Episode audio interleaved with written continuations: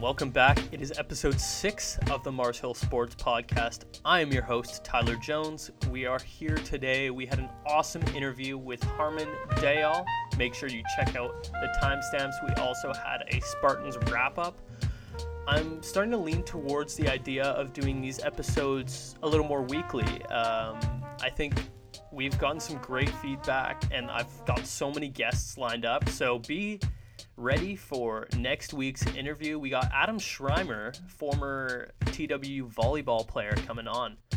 Today we had Harman Dayal of the Athletic Vancouver. He's also a former Trinity Western University student. He is one of the biggest names in the sports journalism sphere of Vancouver, and it was an awesome experience. If you haven't subscribed to The Athletic already, I subscribed a couple weeks ago. It is 100% worth it. It is basically Bleacher Report, but way better with the best writers in the game. So this is 100% worth your worth your subscription. It does cost a monthly fee, but I can assure you you will love it. So make sure you guys listen to that interview. It was awesome. And yeah, without any further ado, let's get right to that interview.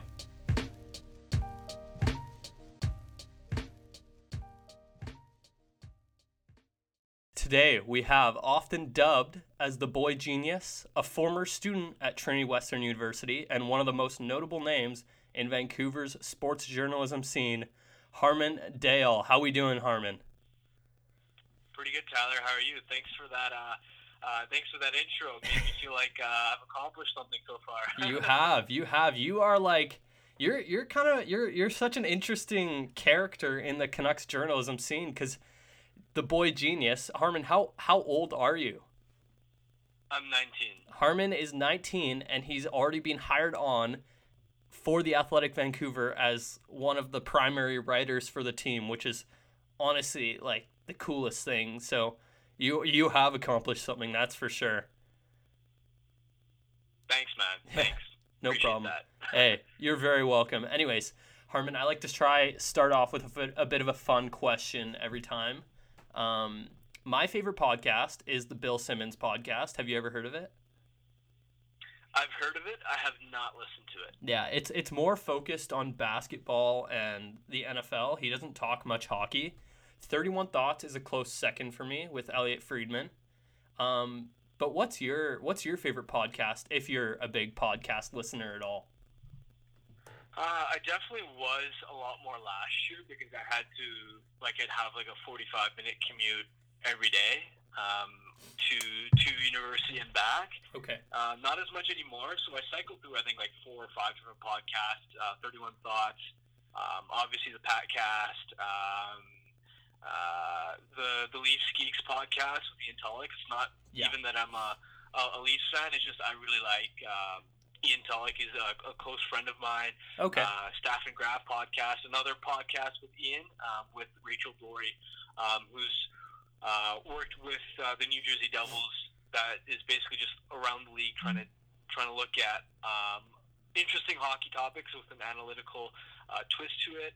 Um, the Hockey PDO cast. Okay. Um, there are a lot. So yeah. I, I think out of those, probably um, the one I most listen to now is is probably 31 Thoughts. Okay, yeah. I think 31 Thoughts is such a safe bet as a hockey fan. Like Elliot Friedman is the man. I love listening to him talk about the NHL. His insight is just next level and he's also it's kind of cool cuz he's like one of those guys that's like the first to hear news. Him and Bob McKenzie, Darren Dreger are all like the first guys to hear about like big moves happening and stuff. So obviously he's got so many connections in the game, right? So he he's such an interesting character. Um, but moving on here, when did the dream of being a big sports writer start to kick in? And like at, at your age, this is such an impressive feat. But when did this when did this start? Uh, I'd say for me, I think the biggest thing was I was a huge Canucks fan growing up, and so okay. for me, um, I just made a Twitter account when I was 13, and I tweet a lot. Yeah.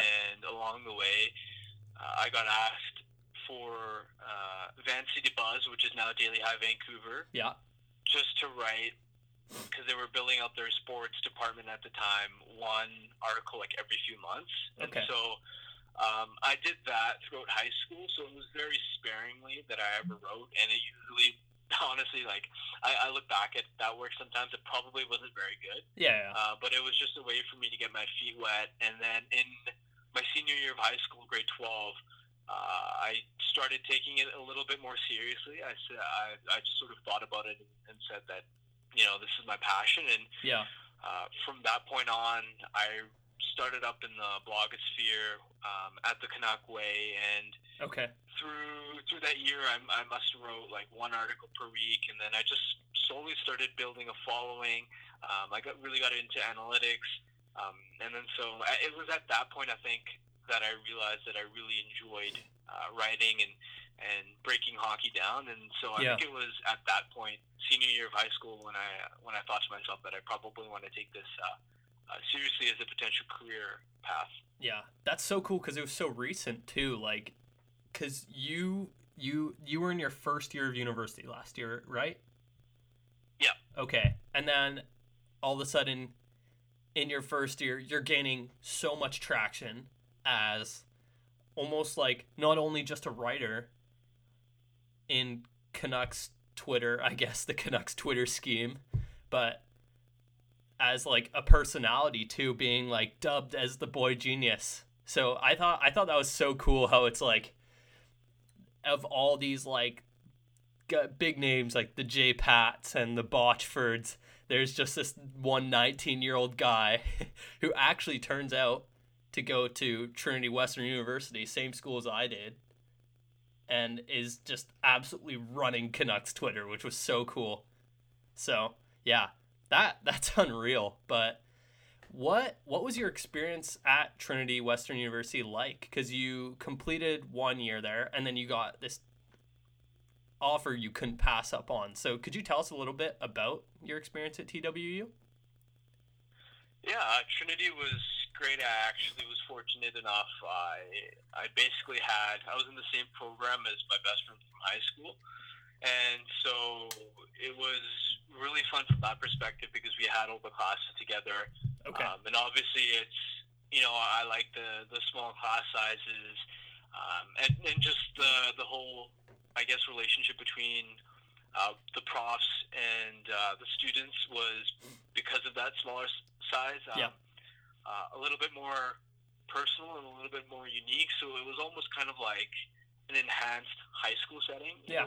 For sure. Um, and yeah, so I, I really enjoyed it. There were always tons of great resources. Um, you know, I love the fact that there were a ton of, because I commuted and so did my friend. We didn't live on res, but there Yeah. were just so many events and uh, opportunities. Like you'd have colle- collegiums on, on uh, campus Yeah. to hang out at. It was just a great vibe overall on Yeah. campus. And um, I definitely enjoyed my time at Trinity. Yeah, it's cool how like inclusive Trinity is. No matter what group you're coming from and where you're coming from, there's so many like different personalities around campus. It's pretty cool cuz I think being someone who's lived on residence all 3 years, I've I've never known what the commuter life is like, but all the commuters I've talked to are like it's awesome. Like the collegiums are great and I think I in my first year I like volunteered at a collegium event and I was like, man, like this is a pretty sweet community going on here. And like that's like I think that's so cool that even though you were commuting to school, you still like felt that huge sense of community, which is what Trinity tries to push so much. So what was the exact program you were in? Was it like a media and sports writing kind of thing? No, it's funny. I was actually so I had decided that I wanted to do uh, obviously like getting into the sports media side of things was my passion, but um, on the side, just as like a backup, something something to have to fall back on. Um, I was in uh, the nursing program. Oh, really? And so, yeah, so that's where I started uh, last year, and then obviously uh, I had to step out of the program uh, to take this, but that was that was sort of the plan was to work on uh, worked through that program on the side, and then um, I didn't imagine. Um, again, I was really fortunate to have the opportunity um, at this at this soon into my sort of career. Yeah. Um, but yeah, I did not imagine that.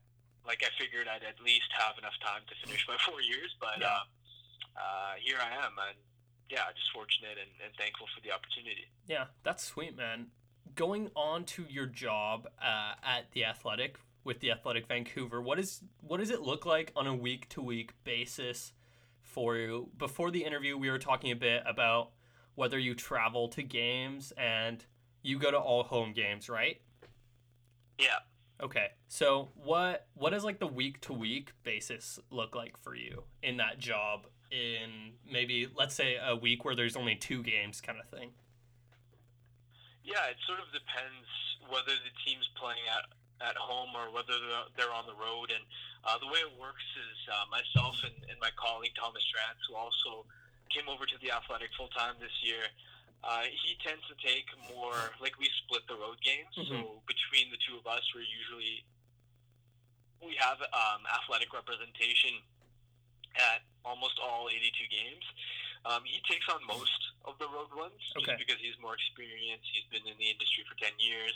Um, uh, for myself, I think I'm doing six to eight road games total for the year, so not a Okay. lot. And so if the teams, for instance, like if you're talking about two two games in a week and they're at home, uh, they're probably going to be practicing at least once or twice. So um, on game days, for myself, usually show up um, for the morning skate and you talk to some of the players. Um, you, the coach has his game day availability, Travis Green, and um, and so you sort of just grab the quotes that you need. Yeah, for um, sure. It depends on if you're doing the game or not, but um, and then later that night you might come up, come to the arena at six o'clock, um, and then yeah, you take in the game, and it sort of depends whether you're writing the post game or not, because we uh, amongst us at the athletic we split that responsibility. Yeah, makes Uh, sense. but either way, like within within like two minutes of the game ending, the locker rooms opened up and the players are there. Um, so they you have the media scrums, you Yeah. grab the quotes and audio you need, um, and then you go back up to the press box and you write, and then so you're probably done maybe twelve thirty, sometimes even like one o'clock um, at the arena. Okay. And um, yeah, so game days can be a little bit hectic. Like you're only gonna focus on doing game related stuff, um, which for myself, like I write three articles a week. Yep. Um, and so I have to work on features, and and so a lot of that practices are great opportunities. Like you come to eleven o'clock and. Um, and, and you talk to the players after the game, and it's Yeah. uh, or after the practice, and it's a lot easier of an environment to talk to them because they're not locked in um, as far as they've got their game day ritual and things like that. Yeah, for um, sure. So yeah, then you go to practice, and um, yeah, and then for myself, I I mostly just write from home. Um, Cool. And so from that perspective, I think if if the team's at home, um, maybe you have a little bit less time to write from um, from the confines of your house. But otherwise, if they're on the road, like if they're on a week or two week long trip, um, and you're not on it, then it's mostly you've got a lot of freedom to um, just write at your own pace, and that's when you really kick it up a notch, uh, just as far as putting some content out there. Yeah, for sure. That's cool. Um so you're you're saying that you have a lot of experience talking to some of the Canucks personnel, players and staff. Wh- who's been your favorite to interact with so far? Uh, I'd say Troy Stecher, just Troy because Stecher. he, uh, yeah, Stecher is uh, he's obviously a local guy, Yeah, but he's than from anything, from Richmond, right? Yeah, Yeah. yeah, and he he's really easy to talk to. He um, is a genuinely nice guy, and he's someone who is really frank and open. Like a lot of times, um, it's hard to get non-cliche um, quotes from players Yeah. because they it's not really their fault. They just are kind of guarded and don't want to say anything that comes off the wrong way. Uh, but with Stecher, he gives you great stories all the time that you can use. Um, he genuinely tries to give you his honest thoughts and opinions, and, and he tries to give you um, a good quote. And so you can talk to him. Obviously, like off the record, he's always great to talk to. And Yeah. then when you're doing an in- interview or something, um, to I, I like going to him just to get the overall gauge of sort of the locker room and the atmosphere. Yeah, for sure. Um, he can give me a little bit of insight into okay, how's how's the team bonding pro- process looking like, Huh. um, and um, and and he gives really good insights on other players too, Huh. just from his perspective. Um, like if Pettersson does something really sick, or like I want to talk to him about Pettersson skating, or or he uses puck skills, or whatever it is. He Yeah. uses, or sorry, uh, Stecher's great at giving that insight, and uh, yeah, uh, I'd say he's definitely been um, the favorite, but otherwise, like most of the guys in the locker room, like I haven't had um, a bad interaction really with anyone. Okay. And so I guess you sort of try and figure out, like, I think for the most part, you want to stick to talking as much as possible to the uh, players that fans want to hear from. Um, so obviously, like the core guys, but Jay Beagle's another example of a player who he's always in a great mood. Yeah, I heard Um, he's he's just an absolute beauty. He, he is Yeah. for sure. Like and um, and, he, and he's someone who like you even see him down the hall and, and he'll give you a big old smile and, and you know rip you for a joke or like That's unreal. Just say hey what's up man like you know so. Um, and he, he, he obviously has great stories to tell as well. So um, I'd say a lot of great personalities in the room. Um, it's a good group of guys. You definitely don't feel intimidated or, or scared or, or put off by anyone in the room. That's nice. Uh, that's for sure. I think that's so cool. Stecher being one of the younger guys, or maybe middle of the pack regarding age in that locker room as being one of the most open guys.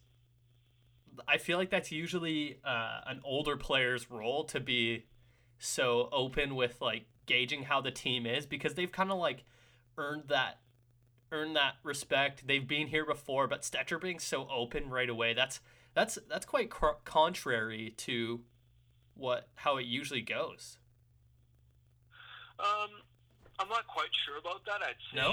the one thing with Stecher is he's been around the team. Like this is his fourth season Yeah, um, I guess. in Vancouver, and there's been um, a lot of roster turnover. So as far as longest tenured Canucks, um, as it stands on the current roster, like he's probably pretty high up there. And obviously you Yeah. have guys like Edler and Tanev and Horvat. and Horvat who are also uh, among that group. But I think a lot of times, I think from from a veteran standpoint, um, like they just like Edler's a perfect example of someone really nice guy, but he just doesn't like he's kind of I don't know if shy is the right word, but he just doesn't like to talk much. Bit of a reserved Um, guy. Yeah, he's Yeah. really reserved. Okay. So if you want something, um, I think it's a combination of the fact that Stecher's a uh, one of the longest tenured guys on the roster. Which Yeah. It, it sort of, I get where you're coming from, where it's contrary. Um, like you usually don't have a guy in your mid twenties in that sort of a capacity, Yeah. but uh, also the fact that he is really open and he is really comfortable um, with the media, and he, yeah, again because because he's um, a local guy and because he grew up a Vancouver fan, he's someone that um, the rest of the market can sort of um, resonate with a little bit as well. Like I was talking to him the other day, um, just about he posted a picture on Instagram um, from the home opener of him on the blue line next to Todd Bertuzzi and Daniel Sedin Yeah. when um, when they had all all the different players from from the different areas come out on the ice. Yeah, that was unreal when Todd Bertuzzi skated out. Yeah, and so that was one of the examples where it's like you, because Stecher was a huge fan of those guys growing up. He's talked about oh, like you know how he's gonna frame that picture, you know how cool and surreal the moment it is. Yeah. Um, and so it's just like it, it's just a combination of things, but yeah, Okay. he's um, he's definitely one of the best to talk to. That's awesome. I know you had a relationship with the recently passed Jason Botchford. His unexpected passing truly rocked Canucks Nation.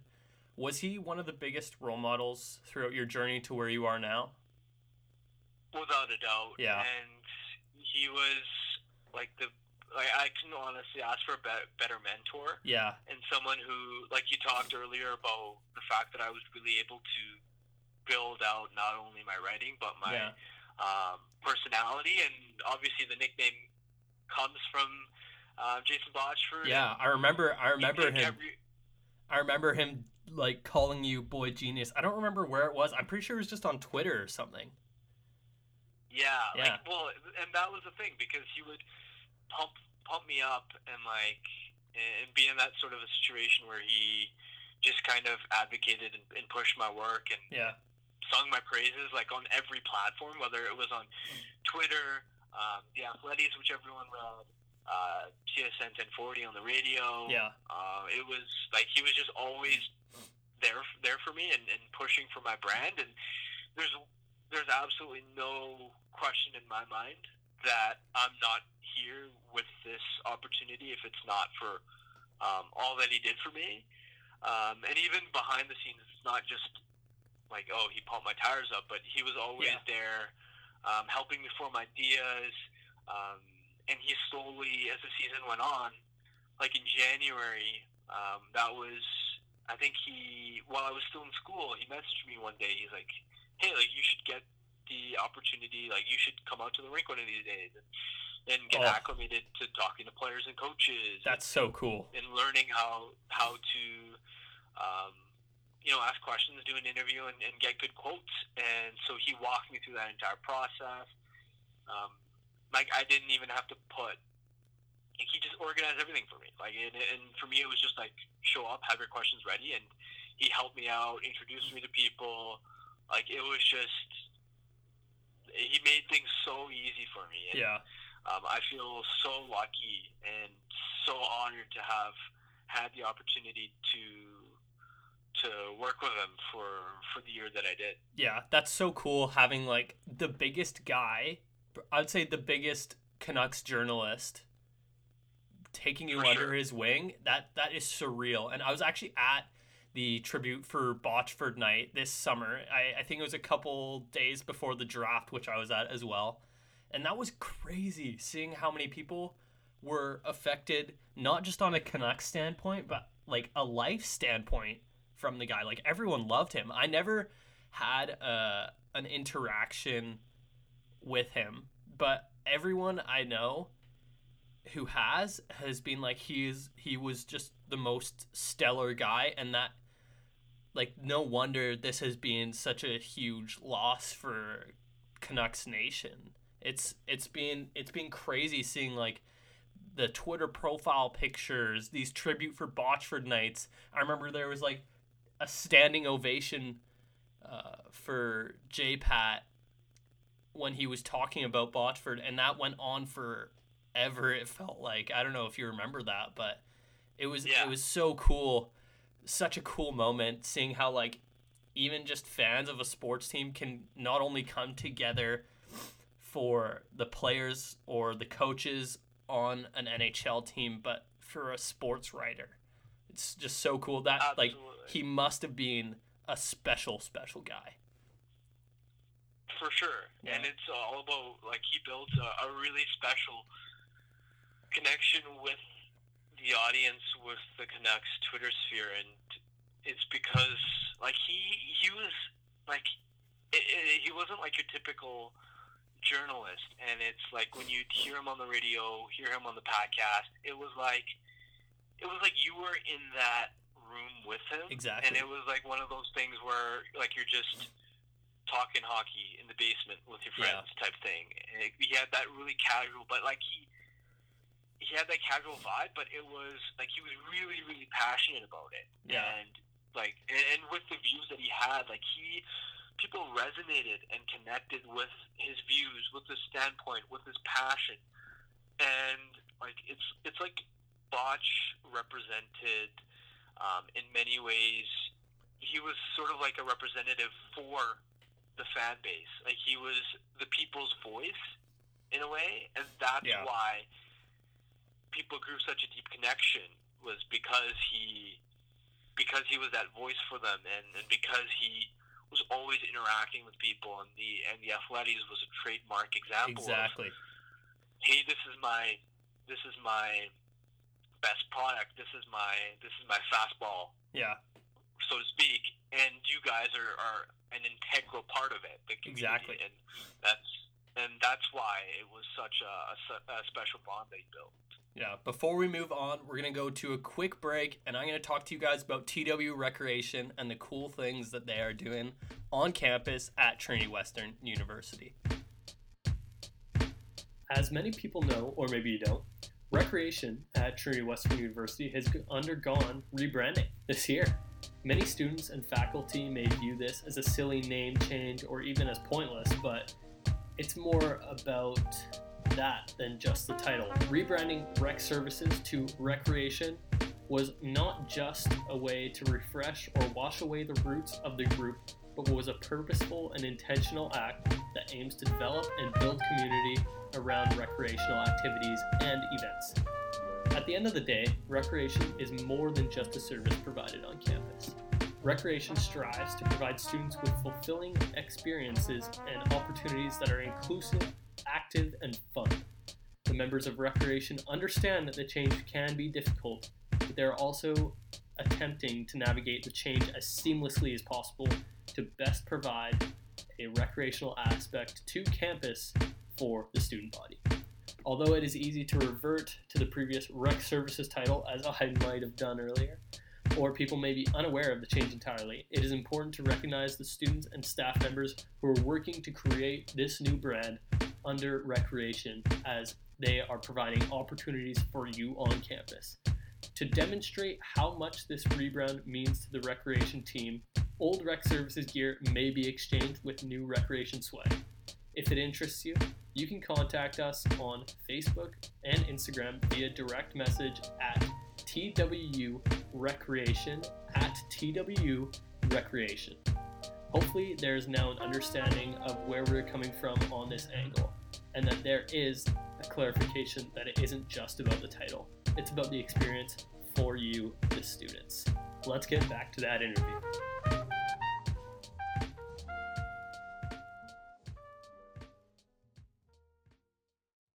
So Harman, I feel like we had to get here at some point, but how about them Canucks right now? It has been a great year so far. And what are your thoughts on the game tonight as the Canucks enter tonight's tilt against the Chicago Blackhawks? Yeah, I mean Chicago is they're they're in a bit of an interesting position. Yeah. With um, their team building phase, it's um, one of those they're trying to reintegrate and rejuvenate rejuvenate that core. They're starting to introduce some of their younger players. They've Yeah. already got their third overall pick, Kirby Dach, Yeah. in the lineup. Um, obviously, Alex DeBrincat has been a superstar. They acquired Alex Nylander. Yeah. Um, Dylan Strome. So there's a bit of a, a youth movement Yeah. in Chicago right now.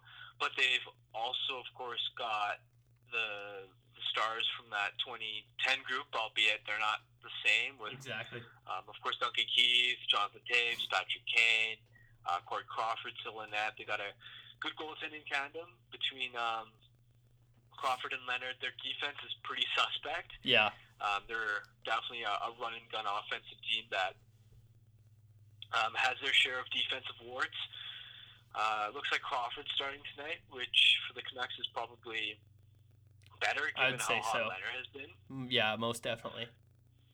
That was a good Yeah, that was a good move but- by Chicago to pick up Lehner this summer. I think they needed that Absolutely, because Crawford hasn't been especially healthy. at price point. Exactly. Yeah, Crawford hasn't been healthy yeah. forever. Yeah, and so you look at the game tonight. Um, that's always a tough building to play in, Yeah. Gagnon Center. Um, so I think from Vancouver's perspective, they've got a back-to-back next night in Winnipeg, and Yeah. then Sunday afternoon game. So their schedule is going to be pretty tough. Yeah. But just time-wise, there's not a lot. It's a quick turnover from games, and uh, so I think from Vancouver's perspective, it would be really nice if they could pick up uh, two points and and coming off of a good performance um, against the Blues, where sure they didn't pick up the two points, but they held the territorial advantage. Yeah, for sure. Um, they they found ways to stick in a game that I mean everyone talked about it having a playoff atmosphere, and there was just no open real estate. And it's one of the games last year where if you have that type of um, type of uh, a situation where, where the Blues are taking away the middle of the ice, they're preventing the Canucks from being able to attack through the neutral zone with speed. Uh, Vancouver would have struggled in that type of game last year, but they've added some size on the wings. Yeah. They're better on the forecheck. For they sure. manage the puck better. Um, they're tighter in their zone defensively, so they're a lot better suited for um, a matchup like that. So I think from everyone's perspective, they're going to be confident coming out of that game, and um, they're definitely going to be hoping to take that forward um, into the game against Chicago, which honestly could be a little bit of the opposite. It could be a bit of a, a run and gun Yeah, exactly. um, with a, a little tight, uh, with a little looser defensive play from both sides. So Yep. I think um, that'll be a test where, where I think from Vancouver's perspective, they'll de- they'll definitely want to um, play with some pace tonight and, and catch the Blackhawks on their heels. Yeah, for sure. And one guy to watch for tonight, he's not on Vancouver, but Adam Boqvist. I think he was the 10th overall pick in the Quinn Hughes draft. Yeah, yeah, He- he's come up too. Yeah, he- and he's an electric talent. Oh, he is a good player. I've wa- I've that's one player I wanted to watch throughout the year because I remember he was kind of like almost the Vasily Podkolzin of that draft in the sense of a low floor but a very high ceiling and I've loved watching him so far and I think he's definitely looking good. I think he'll shape up to be a great pro. Of course, I'm still biased and I think Quinn Hughes is unreal. He's revolutionized that first power play. Yeah, he's been a, huge component, whether it's with uh, power play entries and the fact that his his ability to in the draw pass formation, he can just take it into the zone himself. That Yeah. makes it a lot um, a lot less predictable. And you saw it in the Washington game where the the Capitals forwards hung back in the neutral zone and just burned them on the outside and set up Boeser for the power play Oh, yeah. in transition. That's huge. And then beyond that, um, like he's within the zone. He has that east-west lateral mobility. Um, he has good vision. He has a really good shot as far as his one-timer. That's Yeah. a legitimate secondary threat. Yeah. Um, and it's led to whether it's clean goals or Stuff uh, off or- rebounds, yeah. yeah, so like that's just created a lot of havoc in front, and it, it's a, a really fluid group now as opposed to how static it was before. So he's been Yeah.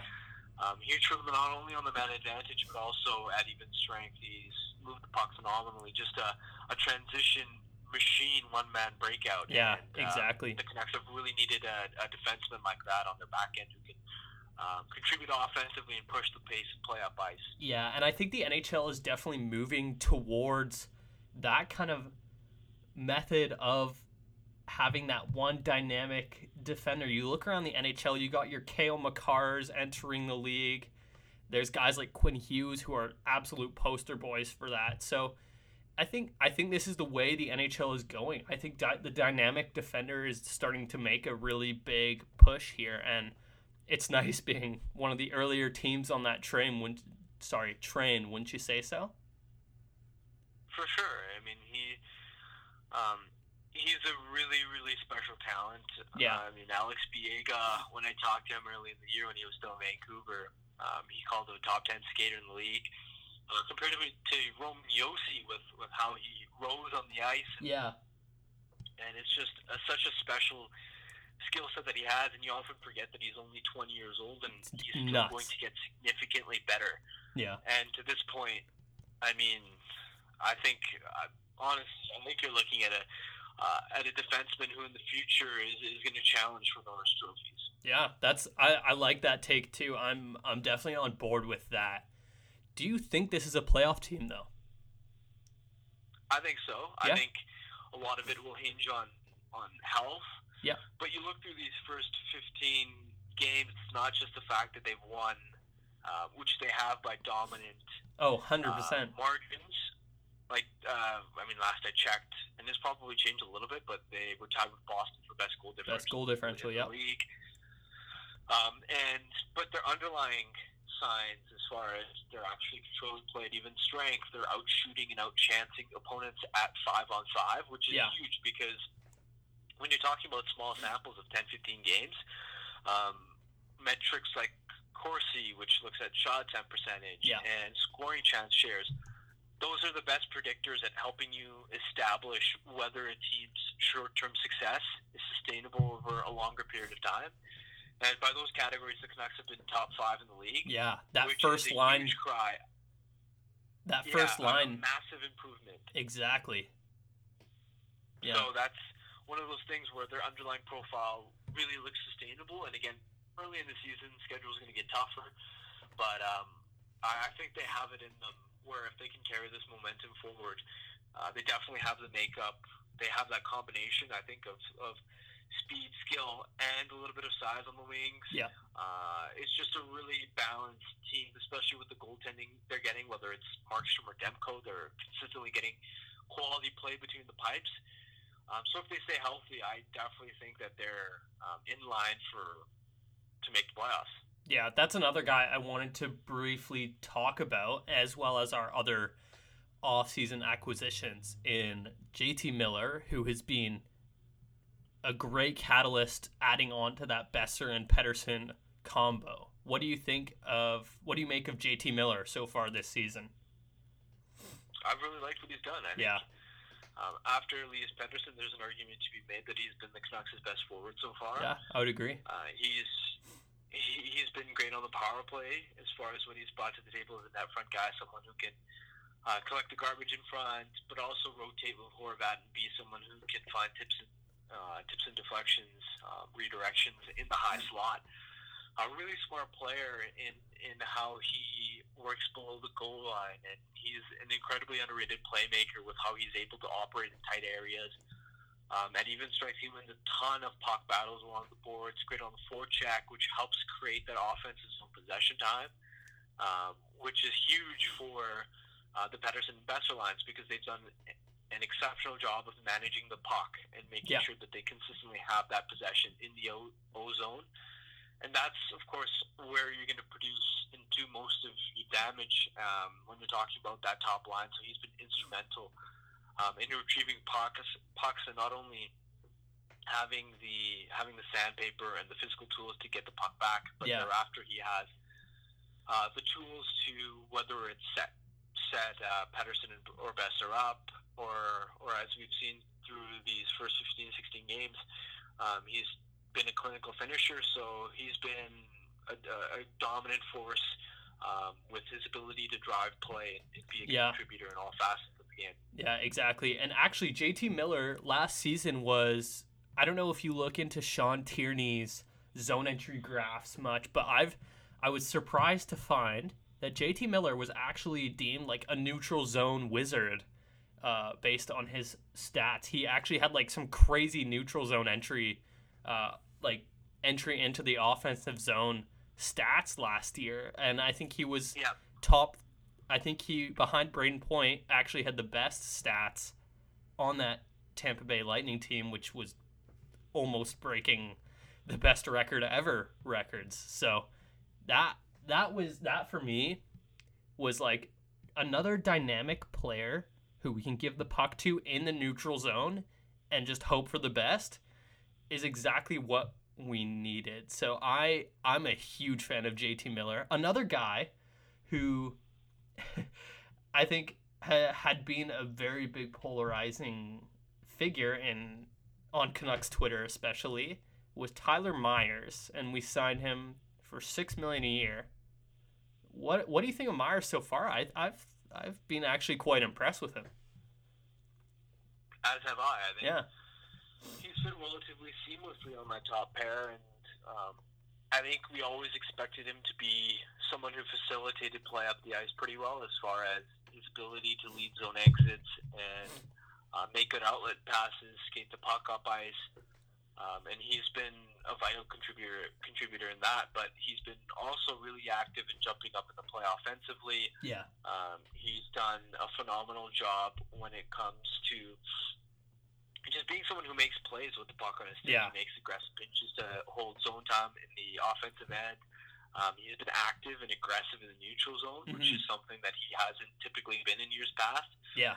And I mean, you are going to have the odd yikes giveaway from Tyler Myers. Yeah, exactly. seen a couple of those so far, but I think on the whole, the positives have far um, Outweighed. outweighed the negatives so far, Yeah. and it helps that he's fit really well with um, Edler, who's complemented his game really Exactly. well. And I think the, the key for that pairing is they just have played quick up the ice and they haven't had uh, to defend much without the puck in their own zone, which is maybe when someone like Myers gets a little bit more exposed. Yeah. So that's been fun for them, and the success of that pairing is a huge reason why the Canucks have, have been as good as they have so far. Yeah, I would agree. I I really hope he does age like Alex Edler too, because I find big defensemen often go either way, where they either age really well or they just end up being an absolute pylon by like 32 years old. So I'm really hoping that contract looks good in three years. Um, but I guess we'll we'll wait and see. And before I let you go, I want to hear your take on Canucks Twitter. I've seen some great things, but I've also seen some pretty funny things. Like my favorite right now is I saw Edler for Norris a couple weeks ago, and that just I I had to just chuckle to myself. What like what do you make of Canucks Twitter? Uh, well, I think when it comes to things like like I certainly hadn't seen Edler for Norris. Um, I think there's always going to be a subset of the market where um, it's only natural that with how big the Vancouver fan base is, Yeah. you're inevitably inevitably going to have um, a segment that um, that they have questionable takes here and there. Yeah. But I think for the most part, um, I don't think it's passionate. I think Canucks Twitter um, is knowledgeable, um, and yeah, they they can be um, they they can let their thoughts be known. Yeah, Um, but I, I I don't know. Like I look at Toronto's Twitter. Oh yeah, Toronto and is It's a nightmare. Like yeah. Like they, they have a good team and and they'll be freaking out if they're if they only beat a team three two and they didn't look that dominant or Yeah. uh, you know it's just they're like they freak out about William Nylander and Yeah. it's like you look and he's got 11 points in 16 games. He's Exactly. Fine. He looks right? fine. So it's just to me, I think Toronto's fan base kind of puts everything in perspective when it comes to Canucks Twitter. Yeah. I don't have a problem at all with Yeah. with uh, with it. I think it's just a passionate fan base that is knowledgeable and, and puts their opinions out there. Yeah, exactly. I think I think it's also so funny looking at arguments sometimes too. But overall, I would say it is it is a positive thing. Like what we want is engagement.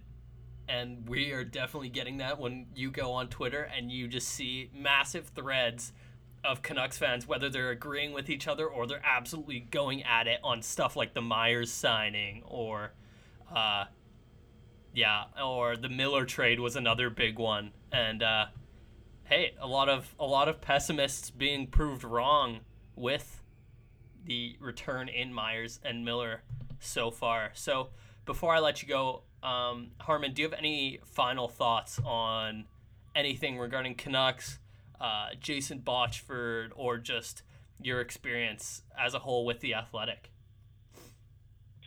Um, I don't think we, I, I think we covered Yeah, uh, we- a lot.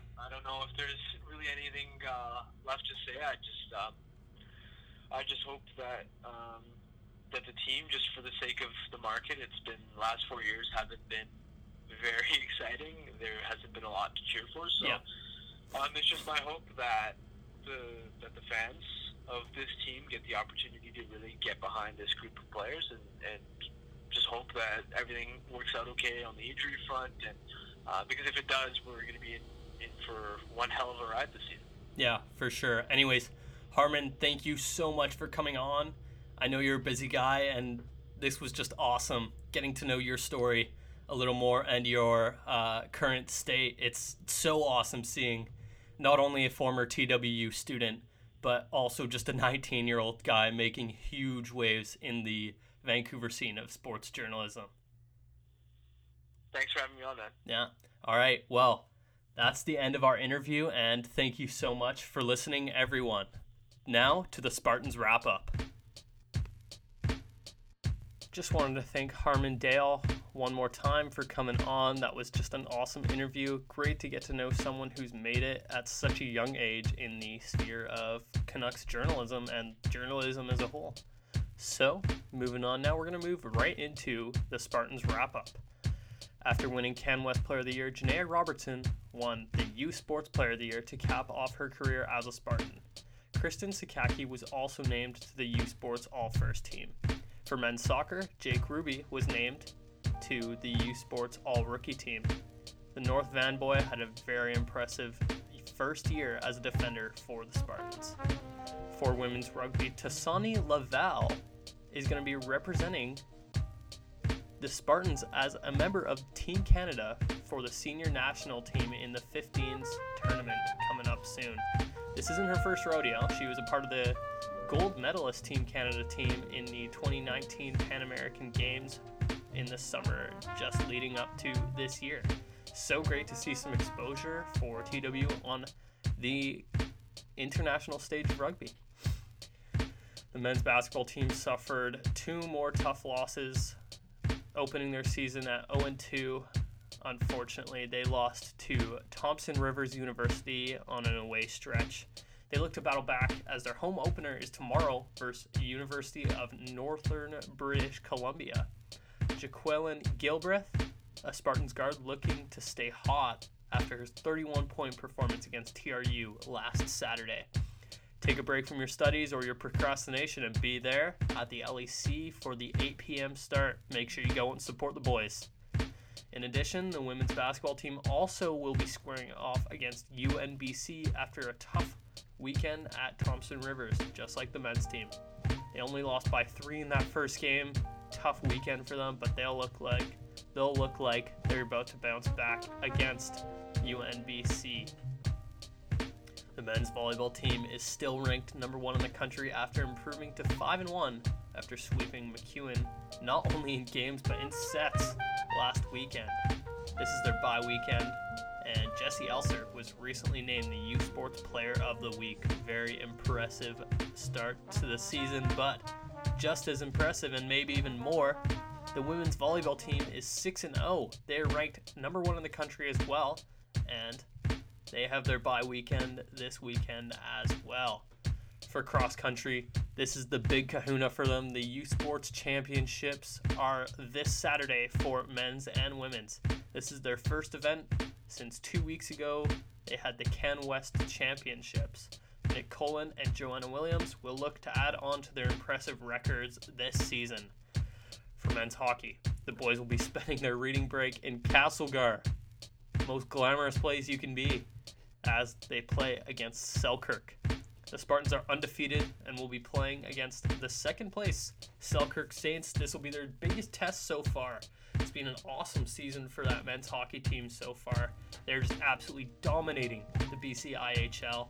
If you haven't gone to one of those games, they've been exciting. It's been very Spartan heavy. Some of those games have been a bit ugly if you're a fan of uh, the other teams, but those guys are really shaping up for some success this season as they look for their third straight BCIHL title in a row.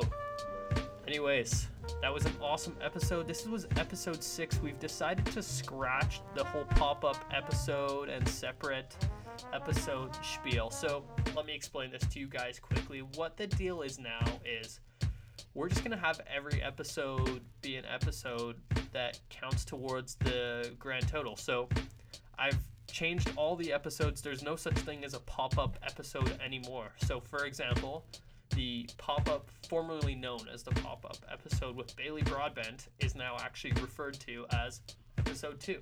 So, if you haven't checked that out, it's actually NHL predictions. You can see how our predictions are doing so far.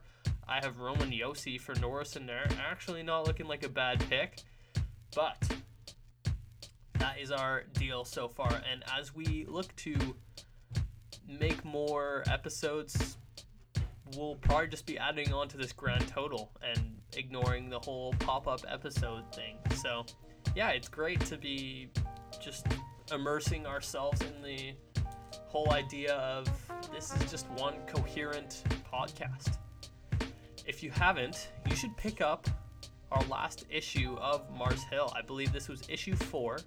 The theme of it was conservative. So, with conservative comes tradition, and I wrote uh, probably the most passionate piece I've ever written in my life. It was about the tr- NHL's tradition of handing off a Stanley Cup not to a player um, who may have had the most points for the team or something like that, but actually someone who's been a bit more loyal to the league or to the team itself. So, for example, Jay Bouwmeester had like I think under 30 points in the 2018-2019 season, but he received the cup before Ryan O'Reilly or Vladimir Tarasenko. So you should look into that. I go quite in depth. I believe it's around 800 words of that. It's a really good piece, and I would highly recommend that piece as well as all the other ones. Our Mars Hill team is working hard for you guys. We want to do the best we can to address issues and maybe tear down some perceptions that you have. So, that was an awesome episode, and thank you so much for listening. We got more episodes coming up soon for you guys. If you want to be a guest on the show, let me know. If you want to write for us, let me know. I would love to talk to you. Even if you just want to give us some feedback. I'm I'm a I'm a new podcaster. I want to hear your guys' opinion on how I'm doing, how we are doing as a team. Any feedback would be highly appreciated. Anyways, thank you so much for listening everyone and have a great reading break. Bye bye.